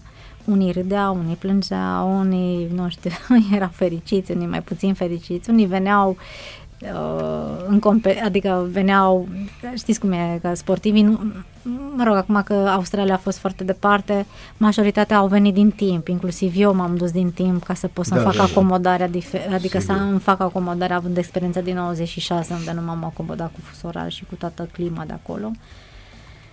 Așa, și mi-a fost bine. Mi-a fost foarte bine. Și am abordat competiția cu un alt tonus, cu altă experiență, clar, patru ani a trecut peste mine, aveam o altă experiență de, și de competiție, clar că na, la nivel foarte, foarte înalt. Și, na, am avut, uh, am avut această bucurie să aduc pentru România titlul olimpic. Și nu numai, și ce medalia, și medalia de bronz. Ce ușor pare acum, dar stăteam și mă gândeam uh, uh, înainte de startul probei respective, practic era cea mai titrată atletă de acolo. Aveai, uh, aveai uh, în spate tot ce se putea câștiga. Da, așa era. Adică nu era ceva care să-ți lipsească și trebuia să fie uh, bomboana, nu? Da. Pe, pe tort. Felicitări pentru o carieră excepțională. Uh, Știți că pe data de 25 septembrie da. în septembrie s-au împlinit câți ani? 23 de ani da, de la câștigarea da, titlului olimpic. Da, oh, da. mă uitam cu soțul meu și nu venea să crezi. Zic, oh, cât se ne Peste 2 ani faci nota de argint. Exact, peste 2 ani face nota de argint. Da. Eu mi-aș dori foarte tare ca sportiv din România să ajungă și să guste din această bucurie imensă de a fi campion olimpic. În momentul ăla când ești sus acolo și steagul știi, se ridică și imn așa, ce realizezi ce ai, ce ai făcut sau ești încă ești uh, amețit așa după cele întâmplate? Um, v-am spus mai înainte că n-am știut să mă, n-am știut să sufăr niciodată la eșec, dar niciodată. N-am suferit niciodată la eșec și eșec. Acum trebuie definit ce înseamnă eșec. La o neîmplinire. La o neîmplinire, da, da. Hai să vorbim așa, spus, da. la o neîmplinire și niciodată n-am știut să mă bucur la succese. Uh-huh, uh-huh. Și cineva îmi spunea, uh, atunci când făceam eu sport, uh, Gabi, vei realiza ce ai, ce ai făcut. Ce ai făcut un sport de mare performanță abia după ce te lași de sport. A trebuit să treacă foarte mulți ani după ce m-am lăsat de sport să conștientizez că totuși palmaresul meu este sau este, CV-ul meu este e, unul impecabil și dar nu numai pe partea sportivă și inclusiv pe partea de după viața sportivă și de câte ori a trebuit să mă reinventez după viața de sport în mai multe domenii de activitate. De asta sunt extrem de fericită de cariera mea sportivă, cu toate că au încercat unii să-mi umbrească această muncă și să încalce în picioare onoarea și demnitatea cu niște decizii politice care nu le-am înțeles la momentul respectiv. Știți că trebuie să știi să te Adică dacă nu-ți place de cineva, să nu te înțelegi cu cineva, sunt alte metode prin care te poți despărți de un om sau să mergi pe, sau să mergi pe un alt drum. Dar nu să calci în picioare demnitatea unui om și onoarea unui om cu atât de mare ușurință. Din păcate... Și cine până la urmă, că știi cum e, te uiți și cine. Știți, da, pentru mine asta tare, este dacă foarte... Dacă e unul mai tare decât tine, accepti, da? Nu, dar e unul cine? ca nimeni. Nu, dar cine, știți? Da. Te uiți în CV-urile lor, vezi cine sunt, vezi ce au făcut și cu cât de mare ușurință poate să întinească viața unui om și destinul unui om. Bine că ai fost un caracter și ești un caracter puternic și ai trecut peste asta. Că Am avut și norocul cu, cu familia care da. m-a susținut, dar uitați-vă că, vedeți, undeva se întâmplă și alte lucruri. Că, uh, de exemplu, uh, fratele meu a suferit foarte mult. Dar să știi că e un lucru, e un lucru absolut omenesc să fie, să fie așa, pentru că uh, eu vorbesc în calitate de, de om care te-am urmărit la concursuri și am am trăit alături de alte zeci de mii de oameni care îți urmăreau cursele, fiecare pas pe care l-ai făcut și m-a simțit și eu deranjat de această denigrare. Pentru că una e una și alta e alta. Domnule, poți să chemi omul, stai de vorbă cu el, mă, omul, ai greșit aici, ai greșit aici, ai termenat astea, ori te corectezi, ori pleci. Dar nu să ne trezim toți, inclusiv cei implicinați, cu asemenea decizii, care în fond și la urma urmă au dat o palmă sportului, n-au dat o palmă unei da, persoane anume. Dar gândiți-vă, nu, dar asta spuneam, dacă cu un om care am făcut atât de multe lucruri și în domeniul, și în partea de carieră sportivă, dar și în afara carierei sportive, cu atât de, cu atât de mare experiență și în partea internațională și da. în partea națională, calcă cu atâta ușurință demnitatea, munca unui om. Păi ce să vorbim despre un om simplu care nu se poate apăra în niciun fel. Nu există, vede pe el. Vede pe el și și scuipă. Da, astea sunt vremurile pe care le, le trăim. Este, este cert însă un singur lucru, stimați ascultători, sportivi, uh, cum a fost uh, Gabi Sabo în vremurile ei de glorie, nu o să mai avem decât foarte rar sau cine știe când, uh, cu umila mea părere că faci parte din careul ăla de de ași cu care putem să ne mântim ca sportiv pe plan mondial, indiferent de disciplina uh, practicată. Și cu atât mai dureros este când, iată, uite, uh, nici Halep nu scapă, nici Ilie Năstase nu a scăpat, nici tu nu ai... Adică parcă, parcă sunt făcuți unii ca să denigreze Auzi, și... Nu, da. Nu nu băga pe Halep încă, că nu știi ce a fost Nu știu, dar vorbesc în sensul da. de, Alții, de da, performanță. Alții, la, la, la, la Halep nu știm care e treaba o și vedea. e bine să nu ne băgăm așa. Dar la, la ceilalți, într-adevăr, la Nadia Comăneci, uite, poți să spui de Nadia Comăneci. Da, de Nadia am uitat, că e plecată că mai și pe Nadia au luat-o la... Păi, nu știi ce... Da, da. Câte lucruri urâte s-au spus și ce să mai zici. Acum este liniște, e pace, te simți mulțumită. Da, întotdeauna am căutat să-mi găsesc pro- propria mea stare de, de, de bine și întotdeauna n-am căutat fericirea la nimeni sau am căutat-o ca eu să fiu fericită și credeți-mă că sunt momente în care nu fac absolut nimic, dar eu mă simt foarte bine și foarte împlinită și foarte bucuroasă și când îmi văd familia, când văd frații, când îmi văd nepoata, când îmi văd, um, uh, nu știu, că se întâmplă niște lucruri frumoase uh, în familia mea sau chiar și pentru alții, sincer eu mă bucur pentru că știți, până la urmă astea sunt lucruri mici care îți care aduc fac ție viața frumoasă. și care îți aduc ție bucurie. Da. Uitați, pentru că am avut anul ăsta cât de cât de, um, așa de, de, eu de la 13 ani și până când acum m-a concediat în decembrie, am muncit într-una. Mă credeți sau nu mă credeți, am muncit 24 din 24 inclusiv ultimii 5 ani de zile la CSM-ul ăsta, eu n-am avut o zi liberă, n-am mai plecat în concediu, n-am mai plecat absolut nimic să fiu 24 din 24 pentru că se termina un sezon, începea celălalt, trebuia să-l pregătim, să facem achiziții, să nu știu ce, începea sporturile individuale și era nevoie de prezența mea. Sau dacă nu de prezența mea, dacă lăsam două, trei zile sau o săptămână, lăsam delegare de semnătură în așa fel încât să nu se blocheze activitatea. Și la un moment dat uh, erau uh, șefii de compartimente care nu mai făceau nici ei față, veneam și eu ca director general și ajutam și sunam și ce să vă spun, mergeam la competiții după sportiv pe banii mei, tocmai ca să nu spună absolut nimeni că mă plim prin țară pe banii mm. contribuabililor, a statului, mm. inclusiv apa eu mi-a cumpărat din banii, din banii mei. Ca în, după ce să mă dea afară, să trimită corpul de control la o lună după ce mă detașează, să schimbe comisia de șapte ori, așa cum spuneam, Adică să fie schimbate comisiile de... Că nu e ce a ce vrut. Ce a vrut. și să stai 5 luni de zile ca să vii să spui că presupuse fapte de corupție că am dat premier la sportivi. Fără să se specifice că de fapt premierele respective la sportivi și la uh, stafful tehnic au fost date din venituri proprii și sponsorizări. Da. Este Dar, e regretabil.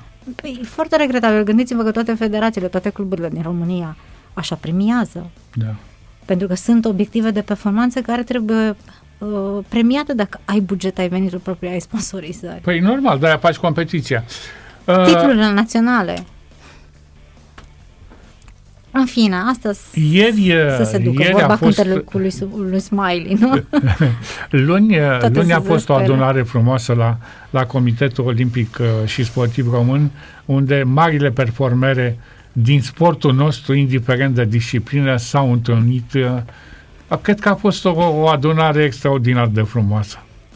Uh, da, pentru că Andreea Paul este profesor la ASEM, uh, sub coordonarea ei de altfel, s-a scris o carte, s-a scris amintirile fostelor sportive de performanță. Sunt un număr de 80 de sportive care și-au pus așa pe hârtie câteva gânduri, de fapt reflexii din cariera sportivă în așa fel încât să fie motivație pentru tânăra generație. Și da, a fost uh, un eveniment frumos la Muzeul Sportului de la Comitetul Olimpic și Sportiv Român și sunt bucuroasă că sunt coautoare acestei cărți. Oh, de, fapt, nu, de fapt, nu numai, toate, toate, toate, toate sportivele da. suntem coautoare pentru că noi ne-am scris uh, ne-am scris, rând, sau am scris rândurile din pagina cărții sau din paginile cărții și cartea se poate găsi pe orice platformă am, online. Am, am făcut comandă și eu astăzi înainte să vin. Da, da, da, da.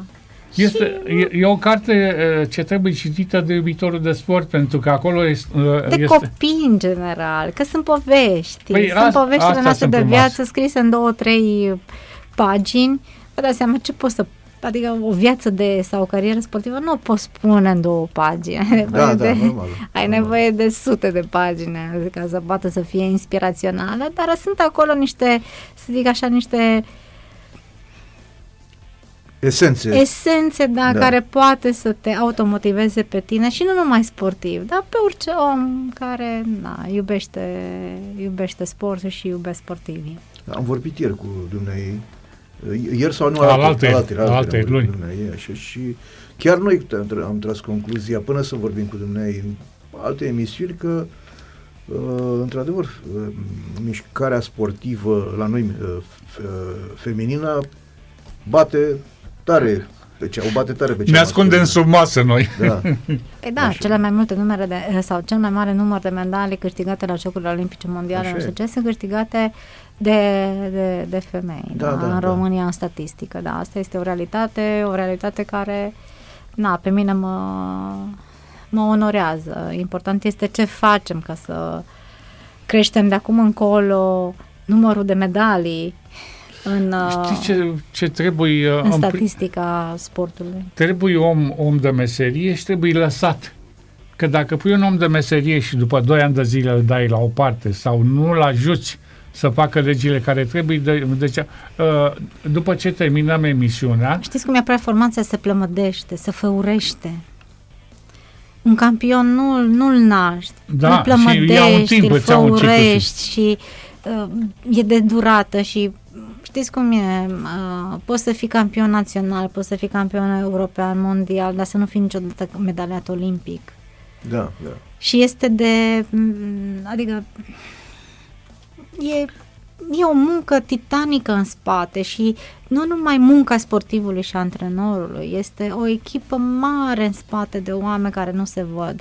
De la primul director de club, de la primul coordonator dintr-un club, de la femeia de serviciu care vine și face curat după tine, uh, de la uh, preparatorul care vine și îți dă paharul cu apă, de la omul care îți amenajează stadionul, de la mm, federație, de la multe, multe, adică știți câți oameni... Rotițe, rotițe câte, Și dacă unul nu funcționează sau rotița nu se învârte în același timp cu tine, sunt secunde pe care le pierzi.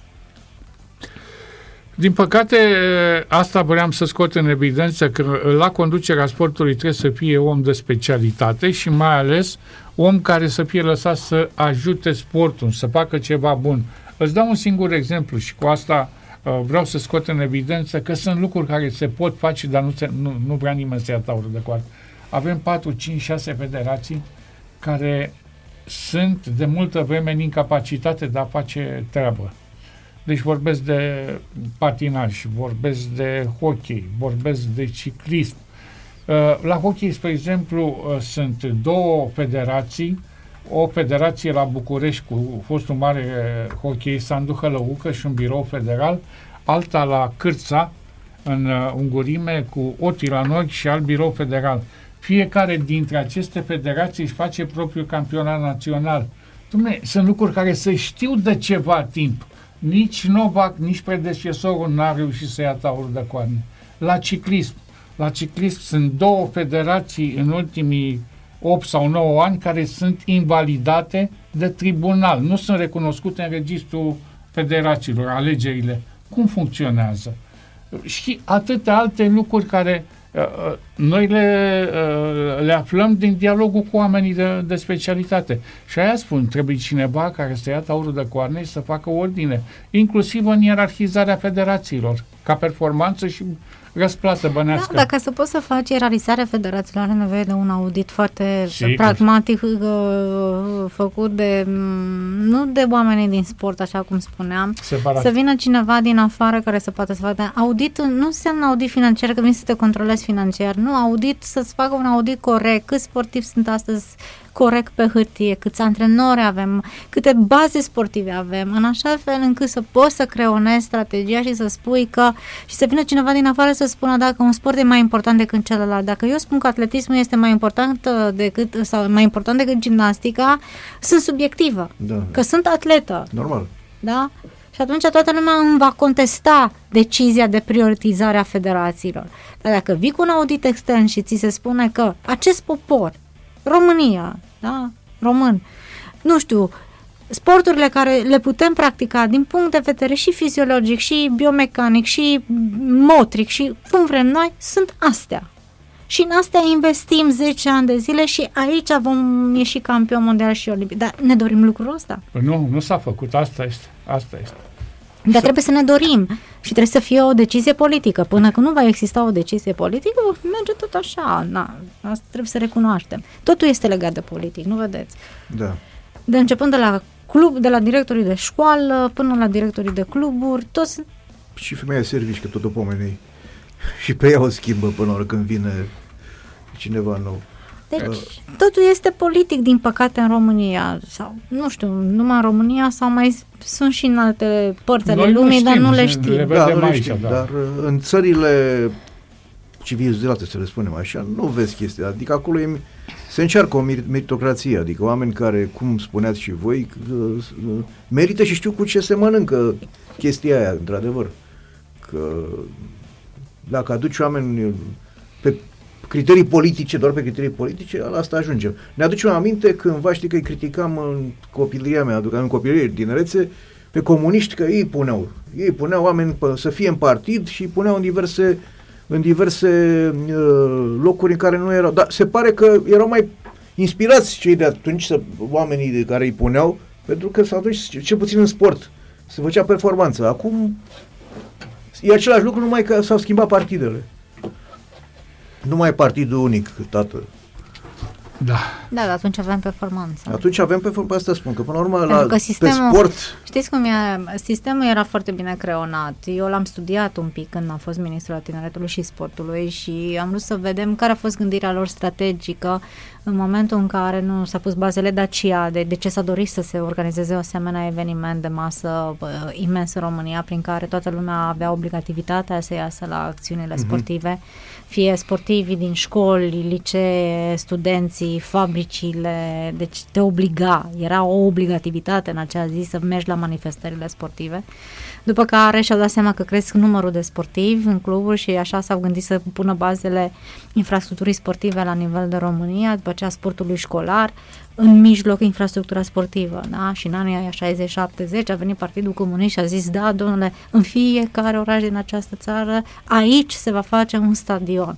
Că acum, după Revoluție, proprietarii au venit și au revendicat pământul de locurile de, da. locurile de sub stadioane da, și așa da. mai departe, este o altă discuție, da? De asta trebuia să ne gândim un pic strategic împreună cu Ministerul Dezvoltării și cu, cu, cu Compania Națională de, de, de Investiții să gândim strategic uh, cum dezvoltăm această infrastructură sportivă la nivel de, de, de România, că se investește, mai vedem un bazin de nord, mai vedem o sală de da, sport, da. mai vedem că se întâmplă ceva. Dar uitați-vă, acum nu vreau să dau exemplu Craiova, sau, mă rog... Dar de ce nu? Îmi vine ple- adică îmi face dar plăcere să nu? dau exemplu Craiova, dar uitați-vă în Craiova. Totul este acolo.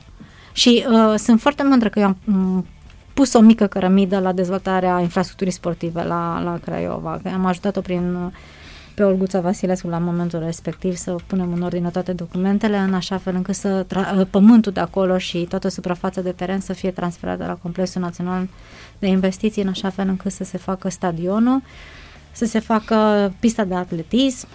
Eu sunt cea care am am introdus în hotărârea de guvern la momentul respectiv că în 5 ani de zile de la construirea stadionului să, fix, să existe obligativitatea, nu opțiunea, deci obligativitatea da, da, da. să se facă un, sau să se construiască un stadion de atletism și de rugby. Și s-a făcut. Cu toate știți că au fost foarte multe piedici acolo, că au început să, să, să înceapă, când au început să construiască uh, și-au dat seama că de fapt este um, ceva freatic. Da, a fost mlaștină. O fost mlaștină și așa mai departe. Dar până la urmă și-au dat silința și au respectat acea hotărâre de, de guvern. Bine, s-au mai construit și în alte părți și felicit pe oamenii ăștia. Și la Târgoviște am contribuit. Una, una din stările frumoase e de la Oradea, că am auzit că e de și 5 stele, da. 5 da. stele, Blajul, cei mai recent, dar pe noi ne deranjează că în București nu reușim deloc să urmim căruța, dar o să vedem ce o să facem. Uh, Vă mulțumesc, da, eu trebuie să ușor, ușor să plec. Mi-a făcut o deosebită da. plăcere și vă mulțumesc. Uh, îi mulțumim uh, lui Gabi Sabo că a fost alături de noi și am încercat pentru dumneavoastră să uh, aducem uh, în atenția noastră uh, părerile unui om competent și în domeniul sportiv și în domeniul administrativ. Numai cineva nu l-a văzut la nivelul administrativ, dar uh, asta e altceva. Să rămână și mulțumim foarte mulțumim. mult pentru prezență. Eu vă mulțumesc. Și mulțumesc succes în uh, demersurile tale de a se face lumină și de a îți găsi liniștea sufletească. Nu, liniștea sufletească mi-am găsit-o de mult. Este vorba doar că, na, trebuie încă să trec peste această despre această, nu știu, totuși, opinia publică din România nu vrea să rămână cu imaginea... Da, da. E, categorii, sigur că da, e vorba de onoare de demnitate aici. Cu imaginea că, nu știu... Ai făcut ceva rău și te-a dat Nicușor afară. Exact. Cam asta este. Nu. Să rămână. Mulțumim mulțumesc, foarte mult. Mulțumesc tare mult. Stimați ascultători, ne luăm la revedere de la Gabi Sabă, luăm pauză și revenim în direct.